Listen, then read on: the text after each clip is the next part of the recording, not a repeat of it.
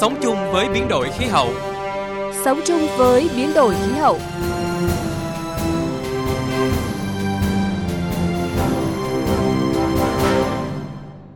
Kính chào quý vị và các bạn. Sau đây là những nội dung chính sẽ có trong chương trình Sống chung với biến đổi khí hậu ngày hôm nay.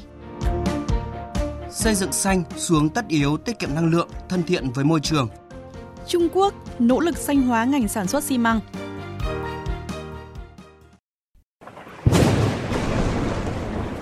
Quấn hết, có thứ đi lần lượt theo từng đợt. Chả biết làm cái gì. Sinh kế bị đe dọa. Cuộc sống bị đảo lộn. Hành động ngay để thích ứng biến đổi khí hậu. Hãy nghe Sống chung với biến đổi khí hậu trên kênh thời sự VV1, tần số FM 100 và AM 675.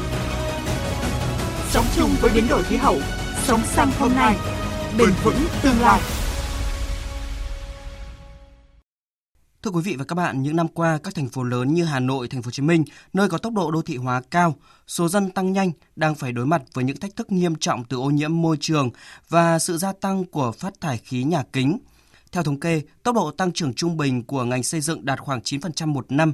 Tỷ lệ đô thị hóa cuối năm 2021 đạt khoảng 40,5% đã kéo theo những áp lực gia tăng nhu cầu năng lượng sử dụng trong lĩnh vực xây dựng.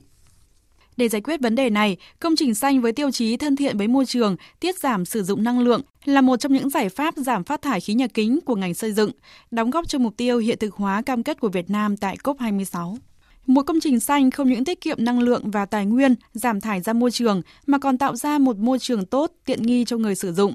Sau đây mời quý vị và các bạn cùng tìm hiểu công trình xanh, dự án điểm trường đao, trường tiểu học số 2, xã Xuân Hòa, tỉnh Lào Cai đáp ứng đủ những tiêu chí này. Trước đây, điểm trường đao được người dân tận dụng những tấm gỗ mảnh ghép lại đơn giản và che chắn bằng vải bạt, tạo thành hai phòng học tạm dành cho hơn 20 học sinh lớp 3 và lớp 4. Các vách dựng dễ sụp đổ và các khớp nối hư hỏng nặng không đảm bảo tiêu chuẩn phòng học. Giờ đây, ngôi trường đã được cải tạo gồm hai lớp học được thiết kế nhiều lỗ thoáng, kết cấu cửa sổ mở xoay và gạch hoa thông gió, khai thác tài nguyên gió và ánh sáng hữu hiệu, tận dụng ánh sáng tự nhiên, đảm bảo đón gió thoáng mát mùa hè và có thể đóng lại để giữ ấm trong phòng vào mùa đông, mang đến nhiều tiện ích cho thầy trò và mỗi giờ lên lớp.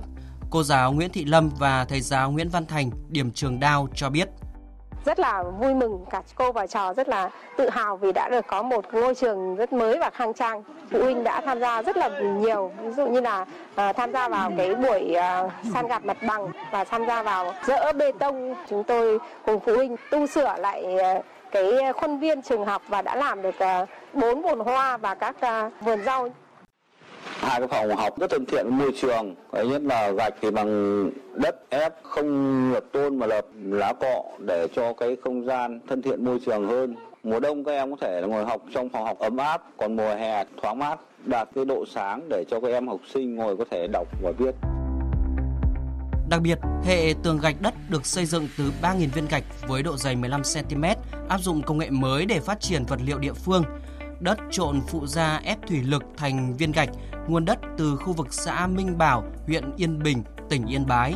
Đây được coi là vật liệu không phát thải CO2, đảm bảo thân thiện với môi trường. Chia sẻ về giải pháp thiết kế, ông Vũ Xuân Sơn, kiến trúc sư công ty thiết kế 1 cộng 1 hơn 2 cho biết.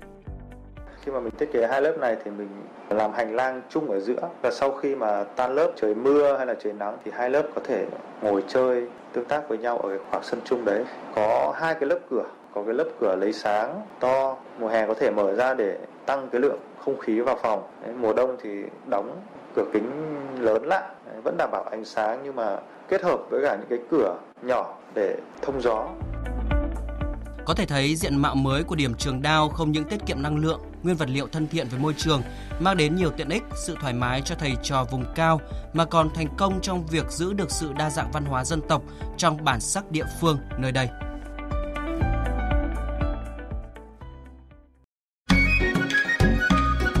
Sống chung với biến đổi khí hậu, liên kết vì một hành tinh xanh. Vâng, thưa quý vị và các bạn, các công trình xanh với nhiều lợi ích kinh tế, xã hội đang trở thành xu hướng xây dựng được quan tâm, triển khai trong cả nước. Theo thống kê, trong 10 năm qua, Việt Nam đã có hơn 200 công trình đạt tiêu chí công trình xanh, bước đầu cho thấy kết quả của một hướng đi đúng đắn. Tuy nhiên, con số này còn quá khiêm tốn so với nhiều quốc gia trong khu vực và trên thế giới, chưa tương xứng với tiềm năng cũng như yêu cầu về sử dụng năng lượng, tài nguyên tiết kiệm, hiệu quả, bảo vệ môi trường tại Việt Nam. Và trước những khó khăn vướng mắc từ thực tiễn, các chuyên gia và kiến trúc sư đã kiến nghị một số giải pháp tháo gỡ, tạo đòn bẩy để công trình xanh phát triển mạnh mẽ hơn nữa. Chia sẻ kinh nghiệm xây dựng một số công trình tại Việt Nam cũng như các công trình tại nhiều quốc gia trên thế giới, ông Andrei Zina, giám đốc chi nhánh Việt Nam, kiến trúc sư Tepa Architect cho rằng công trình xanh quan trọng nhất là vật liệu. Các kiến trúc sư có thể sử dụng nguyên liệu tự nhiên như đất tại chỗ, vỏ thóc vân vân, đặc biệt là rác tái chế, một trong những vật liệu rất tiện ích đối với công trình xanh. Ông Andrei Zina cũng cho biết, Việt Nam có rất nhiều bí quyết xây dựng độc đáo, thân thiện với môi trường. Các kiến trúc sư nếu biết sử dụng trong quá trình thiết kế và xây dựng sẽ tạo nên những công trình xanh tiện ích hiệu quả. Cùng quan điểm với ông Andrei Zina, ông Phạm Thanh Huy, kiến trúc sư, sáng lập 282 Design, chia sẻ về một số công trình xanh đang xây dựng. Như đây là một ngôi nhà phố 4 m nhân 20 m thì chúng tôi chỉ, chỉ xây dựng nó khoảng 40%, 60% chúng tôi sẽ để trồng cây. Đây là một ngày nhà ở, Trương Dương, Hà Nội. Chúng tôi sẽ để gió ánh sáng nhau vào nhiều hơn. Tôi đang xây dựng ở trong Quảng Bình, nhà máy không cần phải là chống nóng nhiều bởi vì bản thân tôi sẽ làm một cái, cái lượng khối như một cái hang động ở trên đấy tôi trồng cây và các công nhân của chúng tôi sẽ mát mẻ và sẽ lên trên kia để hái quả, hái hoa và ngửi hương thơm và nghe tiếng chim hót. Để để hình thành lên ý tưởng thì chúng tôi phải vận động từ năng lượng gió, ánh sáng thiên nhiên, tính bản địa, phương thức xây dựng và tất cả là một cách rất tự nhiên. Theo bà Trần Thị Thu Phương, sáng lập mạng lưới hiệu quả năng lượng Việt Nam EN Việt Nam, Tổng thư ký Hội mô phỏng hiệu năng công trình xây dựng Việt Nam IPPSA Việt Nam, để xây dựng một công trình xanh đảm bảo tiêu chí giảm thiểu tất cả những tác động tiêu dùng về năng lượng, về nước là không dễ dàng và cần có một quy trình thiết kế tích hợp. Điều quan trọng là ngay từ giai đoạn ban đầu phải có kế hoạch làm việc cụ thể cùng với chủ đầu tư, các đơn vị thiết kế, các đơn vị tư vấn nhà thầu và bản thân các đối tượng sử dụng các bên liên quan cần làm việc để đưa ra những vấn đề trọng tâm mong muốn được giải quyết, tính toán và ra được những vật liệu có thể đáp ứng sự tiện nghi của khách hàng. Đồng thời trong số những giải pháp đưa ra, các bên liên quan cần phải ưu tiên những giải pháp thân thiện với môi trường.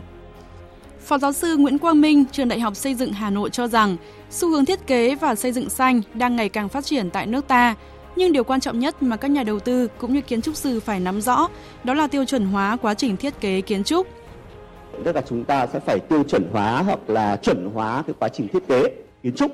Thứ nhất là chúng ta sẽ phải cân nhắc phân vùng khí hậu cũng như là phân vùng sinh thái. Thì từ bắc đến nam, việt nam chúng ta có 8 phân vùng sinh thái.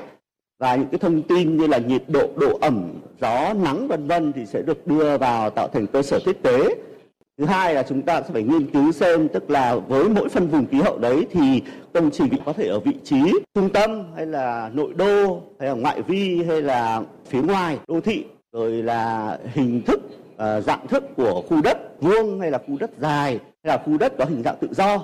Thì mỗi một yếu tố này thì nó sẽ có tác động đến cái mô hình thiết kế của chúng ta.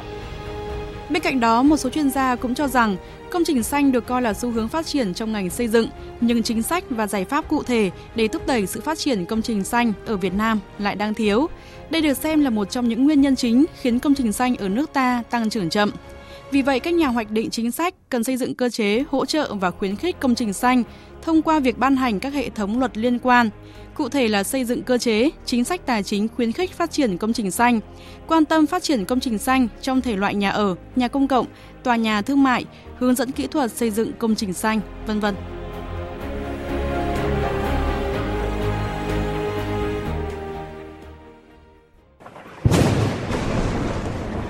Nó quấn hết, con cứ đi lần lượt theo từng đợt. Chả biết làm cái gì. Sinh kế bị đe dọa. Cuộc sống bị đảo lộn. Hành động ngay để thích ứng biến đổi khí hậu. Hãy nghe Sống chung với biến đổi khí hậu trên kênh thời sự VV1, tần số FM 100 và AM 675. Sống chung với biến đổi khí hậu, sống xanh hôm nay, bền vững tương lai. Thưa quý vị và các bạn, thành phố Thạch Gia Trang từng là nơi tập trung cơ sở sản xuất xi măng lớn nhất khu vực miền Bắc Trung Quốc. Trong vài năm trở lại đây đã có những hành động tích cực nhằm đẩy nhanh quá trình chuyển đổi xanh, giúp ngành công nghiệp này tiết kiệm chi phí hơn trong quá trình sản xuất, đồng thời giảm thiểu tác hại tới môi trường.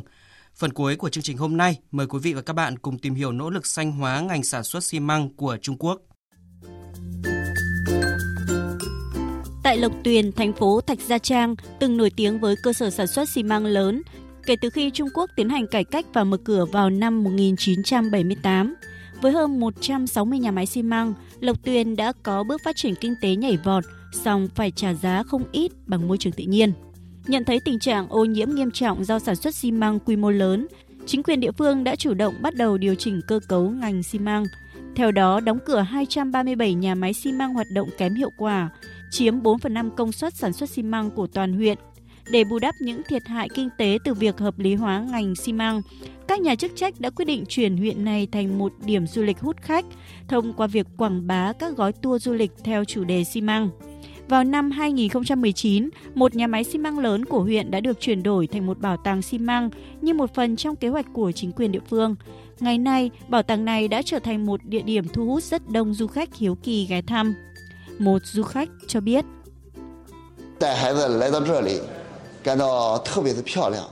Tôi đã đến tham quan bảo tàng này. Tôi nghĩ đây là một điểm đến hấp dẫn. Nó đẹp chẳng khác nào công viên cả, khác hẳn với những gì tôi từng biết về một nhà máy xi măng. Tôi đã hiểu cách đá biến thành xi măng qua quá trình xử lý như thế nào và sau đó nó trở thành những tòa nhà cao tầng mà chúng ta đang sống. Những kiến thức mà bảo tàng cung cấp theo cách này thực sự rất sinh động và ý nghĩa.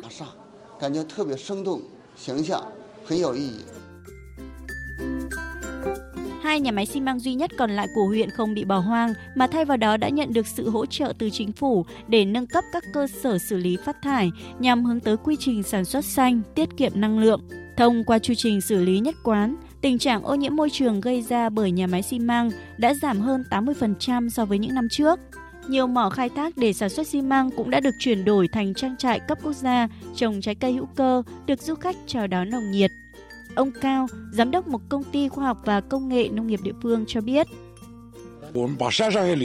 Chúng tôi đã trồng rừng trên núi và trồng hoa màu trên các cánh đồng. Bây giờ chúng tôi cũng có thu nhập đáng kể. Đó là động lực rất lớn để chúng tôi thay đổi. Xi măng là thành phần quan trọng của bê tông, vật liệu xây dựng được sử dụng rộng rãi nhất trên thế giới, nhưng đây cũng là sản phẩm của một quá trình tốn nhiều năng lượng, hơn nữa còn phát thải khí nhà kính ảnh hưởng đến môi trường. Có một mối đe dọa lớn đó là gia tăng lượng phát thải khi các nước phát triển đẩy mạnh đô thị hóa và xây dựng cơ sở hạ tầng, nhà cửa trong những thập kỷ tới. Vì vậy, các quốc gia trên thế giới, đặc biệt là các nhà cung cấp xi măng, đang rất chú trọng theo đuổi nỗ lực xanh hóa ngành này. Những thông tin về nỗ lực xanh hóa ngành sản xuất xi măng của Trung Quốc cũng đã kết thúc chương trình Sống chung với biến đổi khí hậu hôm nay. Chương trình hôm nay do biên tập viên Thủy Tiên biên soạn và thực hiện. Xin chào và hẹn gặp lại quý vị và các bạn trong các chương trình sau.